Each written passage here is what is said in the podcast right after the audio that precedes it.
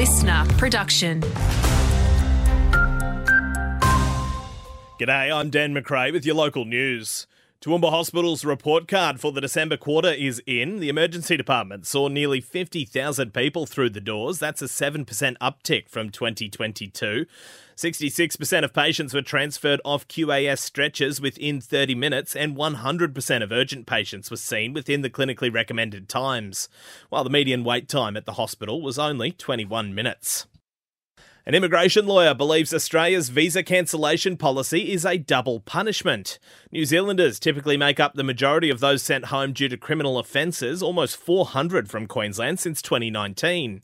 Karina Ford says most visas are cancelled right at the end of someone's sentence meaning that they effectively go into immigration detention or get removed and sort of get double punished, unlike if you were an Australian citizen. She wants to see the automatic cancellation of visas revoked and the opportunity for deportees to get a second chance.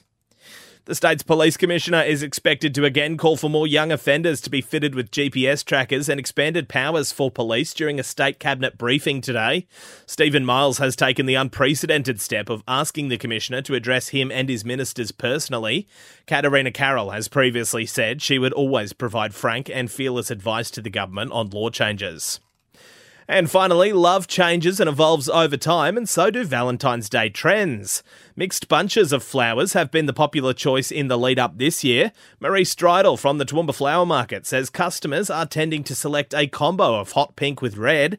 She says you should get your orders in fast if you have something specific in mind this year, but she's also well prepped for any last minute requests cold room full of flowers that people can just come in. So if any last minute people that want to come in and just choose a bunch of flowers or a bunch of roses, they can do that straight from our cold room.